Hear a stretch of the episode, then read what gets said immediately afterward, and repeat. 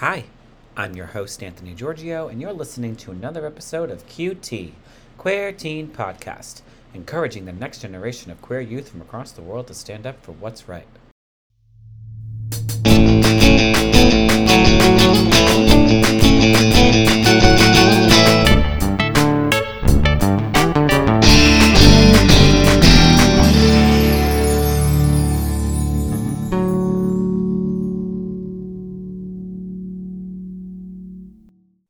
Hey everyone, welcome to this week's episode of Queer Teen Podcast. My name is, uh, I'm super excited about my next guest. Not my name, everyone knows my name. I've been doing this for a while.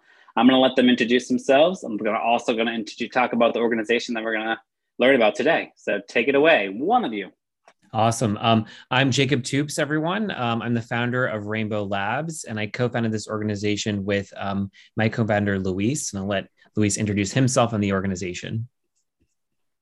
Well, hello, everybody. Thank you so much for having me. Uh, super excited. I think it's using platforms, many different platforms to tell our story, and I think this is a great way to to learn about uh, Rainbow Labs. Guess my name is Luis Vasquez, born and raised here in Los Angeles, and um, you know, had the honor of serving in the United States Navy for for 12 years, uh, and a little bit of what that looks like, and all that other good things. We can get into a little bit more of that.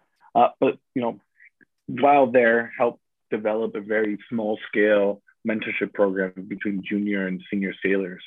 Uh, and saw the value of that. Saw really saw the impact where you can bring people from all over the country to one place. And you know, the Navy is a lot of things, but that was a very magical thing to to to witness and see the value of what that could do. Um, and now have spent 15 years um, in youth development, 12, 15 years, and really helping create solutions for our young people. How do we better understand our folks. And I've done it through sports. I coached, uh, then worked with an organization called Until Sports uh, that does incredible work at bringing in bringing the trauma informed lens, understanding the brain into inner city programming, and that's really where Jacob and I met. Uh, and it was it was incredible to see that bring it bring it specifically to LA, East LA, South LA. A lot of the times where we really have sports, uh, but then this is a very dynamic way of bringing that, introducing that to coaches into inner city youth. Um, and then, you know, eventually went work for uh, after school provider. And again, at the end of the day, at the core of who I am, it is really how can I help others? How can I make sure that I turn around and I make sure that the, the, the, the ladder is there for those uh, that need support, and specifically for young Black and Brown marginalized kids uh, that are growing up and still in 2022 in challenging conversations. We see what's happening in Texas, we see what's happening across the country and the importance of that.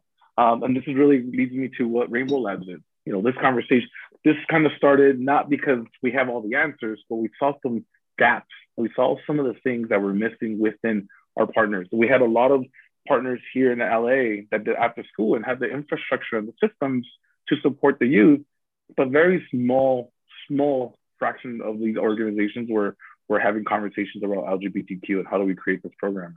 Um, and the good thing is that we don't have to recreate the wheel. It's it's happening. How do we partner with organizations that are already on the ground? There's facilitators, there's practitioners that are doing the work. And so now we can only go around and train people, create a space to have these conversations. I think that's really going to be that's really our mic drop. Um, we've had a lot of programming, but I'll let Jacob introduce himself, and then we'll come back and talk about the things that we do within the within our programs. Well, thanks, Luis. Um, and a little bit on my story um, is, uh, you know, I grew up in a small town in Texas, um, just north of Dallas. We didn't have an LGBTQ center. My forms of representation were TV. And in the time of the 90s, it was Will and Grace. Um, although it was a gay white man, which for folks who can't see me, I am a gay white man. Um, and I still just didn't identify with these characters. They just didn't feel like what I felt like inside.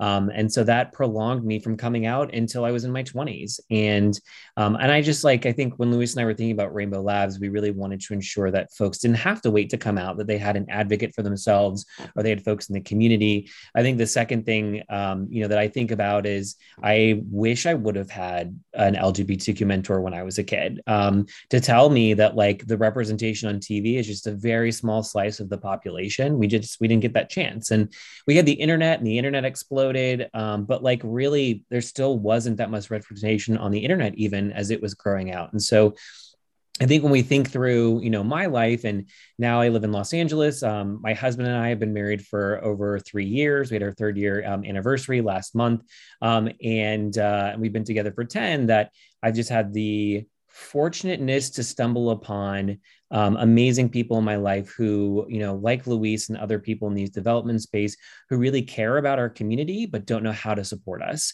Um, and so there's this very unique bridge that Luis and I built for Rainbow Labs. And I'll just say, like, you know, first and foremost, that we, um, I, I really do think that whether mentors in my life were not LGBTQ, they actually did support me in some ways. I think they saw for who I was. They just knew that it wasn't a safe space in a high school in Texas to out me, right? And so they just continued to ensure that the relationships that I had with people around me, um, whether that was, and that was one of them was like my band teacher. So whether it was making sure that I was with all my geeky band friends, because as we know, like band is a very safe space for LGBTQ kids because it's where all the weird kids go.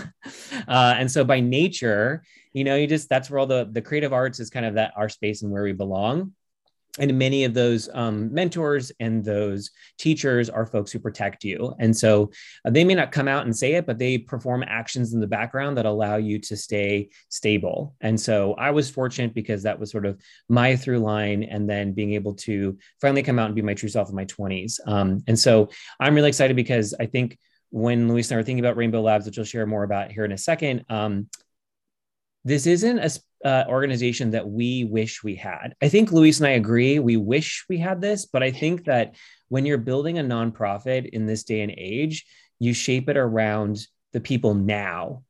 Being 18, 16, 12 now is way different than it's what it even, ever was. It is not even the same thing. I don't I wouldn't have thought of this thing. This was not a thing on my mind. I was doing no, I talk about that all the time because just so you got this the, the message the mission that you're doing though does speak my language. You're actually the the, the closest to what i do. Um the, out of anyone all the people that i talk to all over the world you have the exact like mission and idea of just like bridging the gap and like bringing people in. And we all had our mentors. I had people that looked up to me. I had my theater teacher. That was like my safe haven. Um it was not the same. There was not everything's so much faster now too. And kids come out yes. way younger um, all those statistics are coming out now. There's way more gay people in the world now. I'm like, they're they've always been there. There's just like a place for them to come out and feel safe. I was like, they've always been there. It's not like an influx of gay people. That doesn't happen. It's just it's just now there's uh, places like your organization and, and so forth that uh, is really it's just it's allowing it's, it's allowing it to be.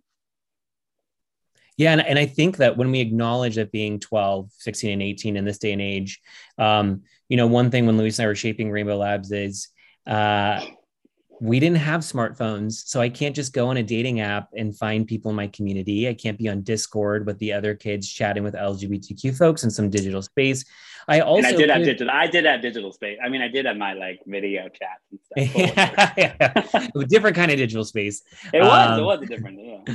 And then you know you can order an Uber, right? So you can bypass privacy law and like everything under 18, and in one second you could be at the bars in your town that are LGBTQ. And so I think I think what drives Luis and I, and we don't want to act out of fear, we want to act out of optimism, is there's such amazing tools to connect, and the youth just don't know how to use it properly. And they also don't see that there's traps in some of these tools, right? Like there are folks in our community that are loving and supportive. And then there are other folks who are still a little bit lost. Um, and we just want to ensure that the kids sort of are guided um, by some really great folks in our community who feel that they're grounded in their own mental health, to be honest, or who are ungrounded in, in their own identities, who could be or are ready to be leaders for folks for the next generation. So I think a lot of what we acted out, we thought about this was how do we ensure we create? I think by just simply creating this, Luis and I recognized it was already something we didn't have. Um, and then the next step was thinking through um, how do we make this for kids today? Right? Like, how do we really respond to their needs? So, with that, um, I can, I'll pass it to Luis to talk more about the organization. Aren't you too good at just ping ponging off each other? like, you should do something together. Long I don't have to do anything. Keep talking. Go. Go ahead, Luis. You're on mute. You're on mute, Luis. It's okay. It happened. The first thing we wanted to do to ensure that we not we weren't replicating is going out and do focus groups. How do we talk to the community? How do we listen to what's out there? as a young person from East Los Angeles, it, East LA was really known for the machismo, the culture. It just was not very accepting. And ironically enough, we have found that a lot of the work our folks, you know, we talk we talk about standing on people's shoulders. I'm of our folks that have led this path for us. You know, you have incredible mentors like Richard, the executive director from The Wall, that really have spent some time doing the groundwork for us to be able to come and have conversations now to the degree that we need to have them.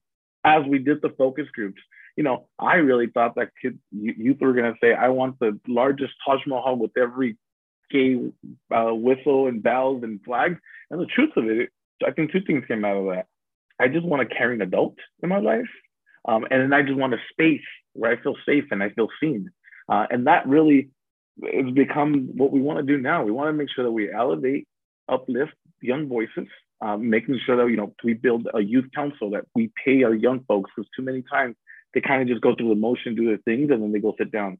We want to make sure that we're elevating, we're teaching financial literacy, and moving these 10 incredible youth through our youth councils.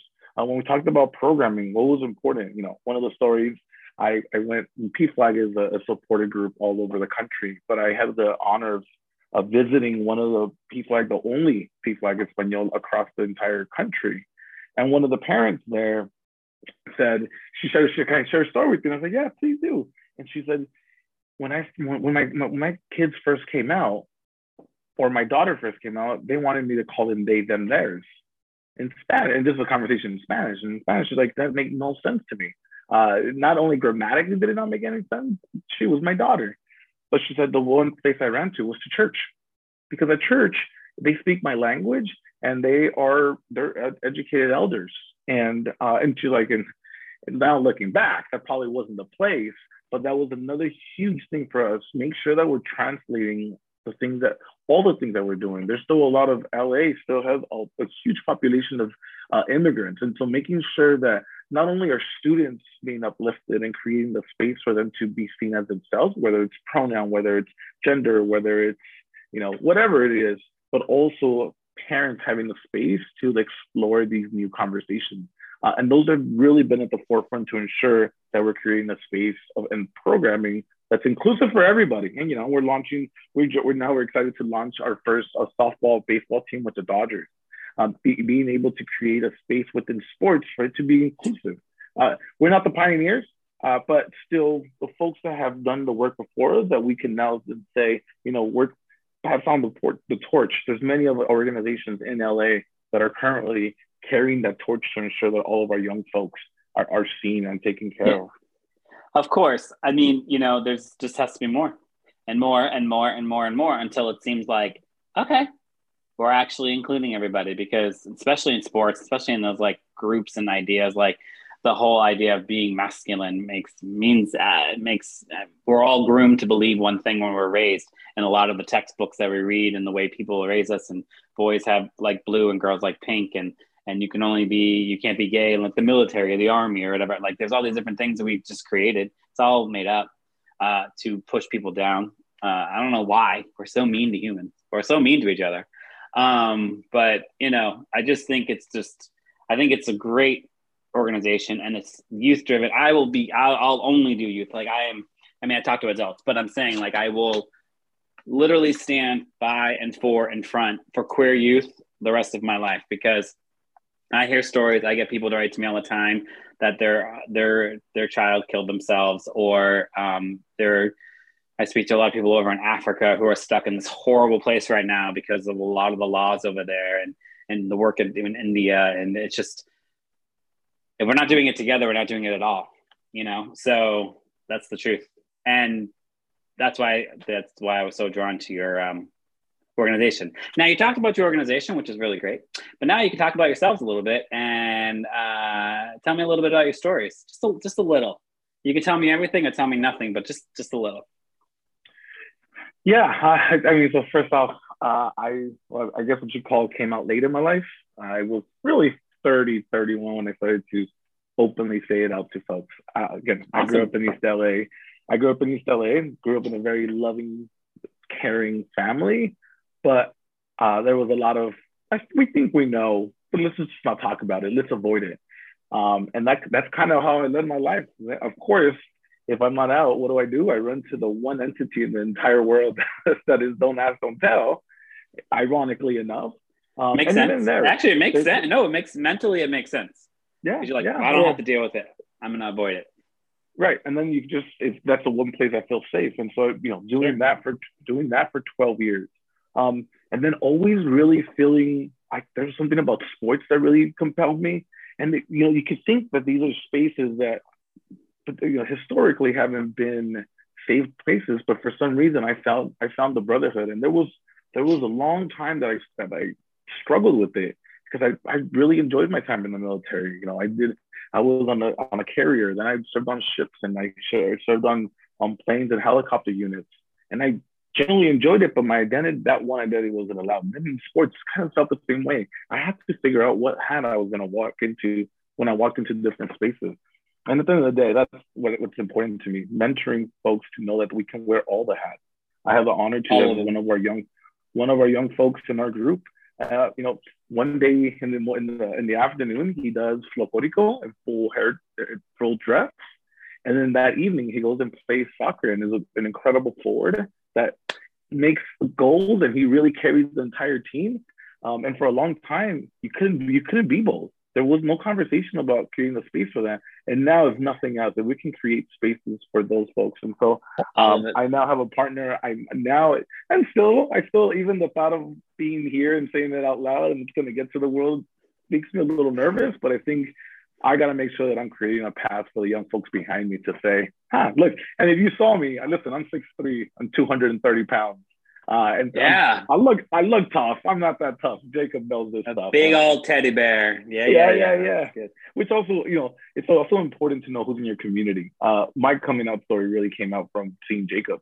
Jacob, we and I, we, we would work, we worked together, and he would go into meetings, and Jacob was him, and and he's a go getter, and we would be in meetings. People like, did he just come out? Did he just come out? And I'm like, yeah, yeah, but he didn't skip a beat. It wasn't like he talked about Tuesday, Wednesday, and being married to a man all within the same thought. And like I had never seen that before.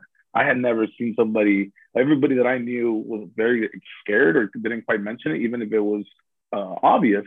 And to so have seen a guy like carry himself that way, I was like, that's special. I need to be part of something with him. And we've just become friends. And now here we are creating a, an organization that creates a safe space for others. That is, th- thank you for sharing. That is a great story and a very inspiring story. And someone is going to hear that and do the same thing. And that's just all there is to it. That's it. They're going to do the same thing because of you. Jacob. Yeah, I mean, um, mine is tailored to a little bit of what I shared, right? Which is not being out in, in high school um, and like not being able to be my true self. It really wasn't until college, I went on a backpacking trip with my brother and two of my friends. Um, we went up to the Sierras, uh, and this is in November. And like the long story short is that it was four of us, and one of my friends decided to just like go off trail, and that's that's never a good idea to just like go off trail, especially in November. And probably not. Um, probably and he's not. like, let's just go off trail, and I was like, okay, you know, uh, at the time it was a trail that would go sort of in a U shape, and then this provided sort of a through line, to U, and it was a shortcut. Um, ironically enough, that was a veteran, which is so funny because life kind of pulls you in different directions. Um, and we got lost. Um, and there was moments where I saw my younger brother like fall in the snow because it had started to snow. And so at one point it started snowing so heavily that, um, you know, we didn't pack for a snow camping trip. We were literally packing for a regular backpacking trip. It was supposed to be a couple days. And so time was just like of essence. Um, and there were moments in that experience in which I was just like, wow, if I ever get out of this experience, I will never, ever not be myself. I'll never, ever not be in a tough situation.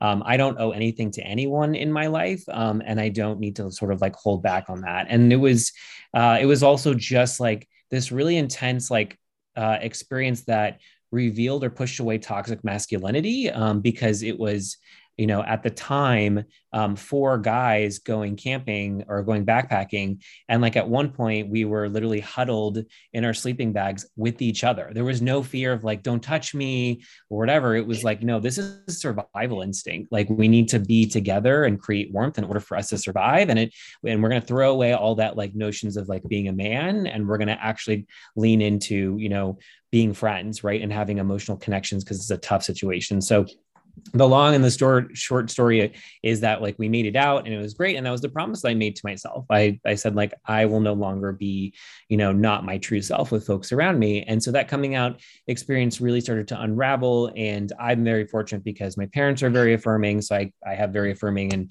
loving parents. Um, i met my husband here in los angeles and um, and his parents and family are very affirming and he's half mexican armenian. Um, and so we are also fortunate because we have culture cultures that really embrace like who we are. Like when I see his family, it's it's nothing of it, right? It's just like another person, another spouse. And so I think like in the echelon of like being able to be in the most safe and affirming place in my life, I wasn't there for a really long time. And I was and we all know this, extremely fortunate to land in the situation that I'm in. Extremely safe, affirming husband who has a great head on his shoulders, loving family, affirming. And so, in some instance, when I'm when I wake up every day, I think about I'm really lucky and how many more people can get into this situation? Like, how many more people can we work so that they can have something relatively similar to what I have? Um, because I know what it feels like, and it feels so easy when you're in this space. Um, and that's simply it right? And so when i'm thinking and i'm working with luis on the organization that's what i'm constantly thinking about is how do we even create and shed light on some of that stuff? And so that's like my story um, on just like my coming out and i try to live life a little like fearlessly but i also really want to recognize the fact that i'm still gay and white. Um, and so i'm still wait, welcome in some spaces but i also have leverage and power. And i think that where there's a reckoning that needs to sort of happen in the LGBTQ space that gay white men occupy a lot of the space. They've le- they've laid like a very very solid foundation because the policy and everything that's been acted over the last 10 years would not be without them. So it's not like that, but it's also like you know, we see that many kids of color in our community aren't nearly as supported. And so it's like Luis at the beginning of his story. How do we bring a ladder down to like the next um, generation of folks, the next kinds of folks that need that extra leg up in our community? And oftentimes I feel like when you're inside the community and you are white that you tend to forget that like you're a part of a marginalized community but you still hold power um, and you still owe it to the other people inside of our community to recognize that you do have more power outside of this. And so i always think about when you talked about um, the policy and everything and the challenges that happen and like why certain things are happening now and i think a lot of it is around power struggles um, and recognizing our own power and admitting to it and it's not a shameful thing. It's just how do we bridge that gap right in power? Well people need to back the fuck up. That's what they need to do. Uh, so and uh, and it's and it's not just it's just everywhere right now. It's just a mm-hmm. crazy crazy world especially in america. Good lord. Um, yeah, and I and, and thank you for sharing that. I think that's really great. I mean, what a cool story. I mean, both of yours great stories, and they're they're com- completely different yet completely the same because you know you wait you waited to come out, but yet when you came out, you know the thing was like you just developed this really great space for yourself, and it wasn't it's not as bad, but the problem is people tell you it's bad when you grow up and like it's horrible thing. Oh, you don't talk about it, and and and you then you get groomed to believing something and you're like that doesn't but it doesn't tend to i mean like in america right now specifically right? So like everyone seems so angry and nothing just happened in texas. And but i will say like i would i would hope that over most of the people do not actually care. Um it's just the people that empower are just messing it up for everybody. So i tell everybody just go vote locally first of all. Pay attention to your local government so I tell everybody, mm-hmm. I'll tell everybody that till I'm blue in the face, literally blue. Uh, pay attention to your local government because that's where it starts, and that's where it actually spreads out and and causes a lot of greatness and a lot of harm. So uh, thank you for sharing these stories. I think your organization is fantastic. It's just another tool. It's another resource. I try to get as many resources as I can on here in the summer. Um, with the adults, or uh, there are some really cool queer-led, um, uh, youth queer-led organizations too that um, are doing just much doing the work that you're doing, but in different states, like in Florida and stuff. So just gotta bring it all together and work together. It's only one planet that we know of, so um, we're doing it here. Uh, so that's cool. Thank you. Uh, last thing, two two two things that uh, uh I like to get uh, out of you before you leave is the first thing is, and you both can answer this. What are some words of wisdom you can give to my queer youth listeners? Oh, now they're quiet. Yeah, I, I, I think we always talk about community, and I I have built other networks on other parts of my career, in my neighborhood, in sports, but creating a, a community and a network within my LGBTQ world seemed like impossible. Uh, I remember I remember when I first went on a date with the guy and we went and I was like, we gotta go to the movies. Well, why the movies? Because nobody could see us there. And then like and then I I remember sitting there. I'm a grown man. I'm like 20, I don't know, 28, 29 years old. And I remember just everyone would walk into the movie and I felt like they were looking at me. Like, and now I look back and I'm like, how silly was that? But it's but not until you start seeing people, you know, for me, it was like Jacob and others living their best genuine life. Nobody, nobody, not that nobody cares. There's still challenges, and I'm not taking that away from others. But for me, nobody really cares. And to this day, I still make up these stories about like, well, they won't pay me the same, or they won't want to be my friend, or they won't play sports with me, or they won't want to go camping with me. And the truth of it is, as you're saying, it's I've been conditioned to think that it's not a safe space. And so I think the biggest thing for me is to go and find others in the space.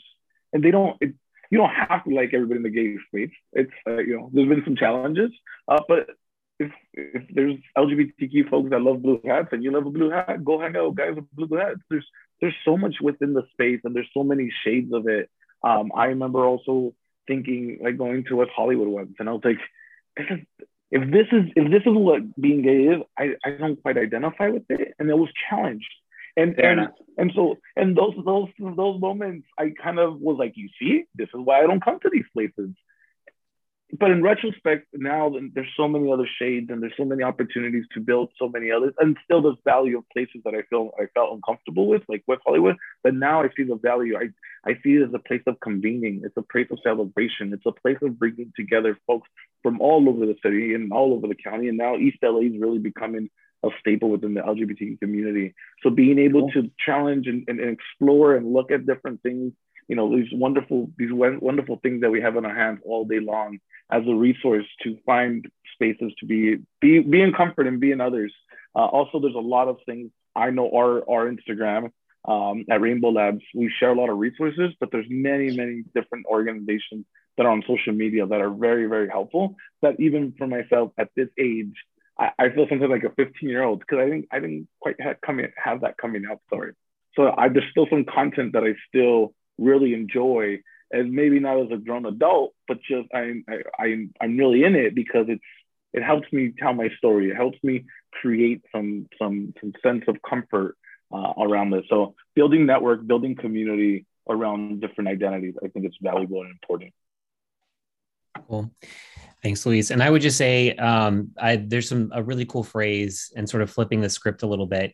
Um, we talk about uh, people's coming out journeys and like waiting and you know figuring that out. I think everyone gets to choose when they feel the safest. I think honoring the fact that like you need to feel safe in order to come out. But I hate the word coming out, and I like to start using the word inviting in I think we invite in people into our lives. Coming out is relatively triggering. I think inviting folks into your life is inviting people along with your journey. And so it's a little bit more empowering. And so, what I would say to youth is think about who you want to invite into your life. Um, they should be very special people. Um, and it's not about you having to tell people who you truly are, but it's more about inviting people into your true self. And so I hope that like the next generation of queer youth really understand that they own their own narrative, their own personal narrative. No one else should do that. Um, and so you get to choose who to invite in. And if anyone outs you, they're not a part of your inviting in process. That's nice. I like them. Good job. I like it. And where can they find all of the things on the internet for you guys? Cool. And what did you say? It says Rainbow Labs on Instagram. rainbowlabs.org. And then our Instagram is at rainbow underscore labs. And that's it. We're on TikTok, but it's not as active. If a youth is hearing us and they want to manage our TikTok, please email us at info at rainbowlabs.org and we will give you the power to do that. Thank you so much. What a great organization. You can actually go to rainbowlabs.org to get more information, the mission, the goal, everything and everything and anything. It's a great organization. I'm glad I got connected with these two. Also, if you want to get connected to more fun and exciting things, uh, you can obviously check out queeruniverse.org. And it's your one stop shop for all things queer and loving. I have my merchandise on there, comic book. Um, what else? Oh, the podcast episodes are always updated on there. What I'm doing is always updated on there. And that's it. I have some exciting news to announce soon. And I love you all. And I'm your host, Anthony Giorgio, and thanks for listening to another episode of QT, Queer Teen Podcast, encouraging the next generation of queer youth from across the world to stand up for what's right. And remember, listen, learn, love.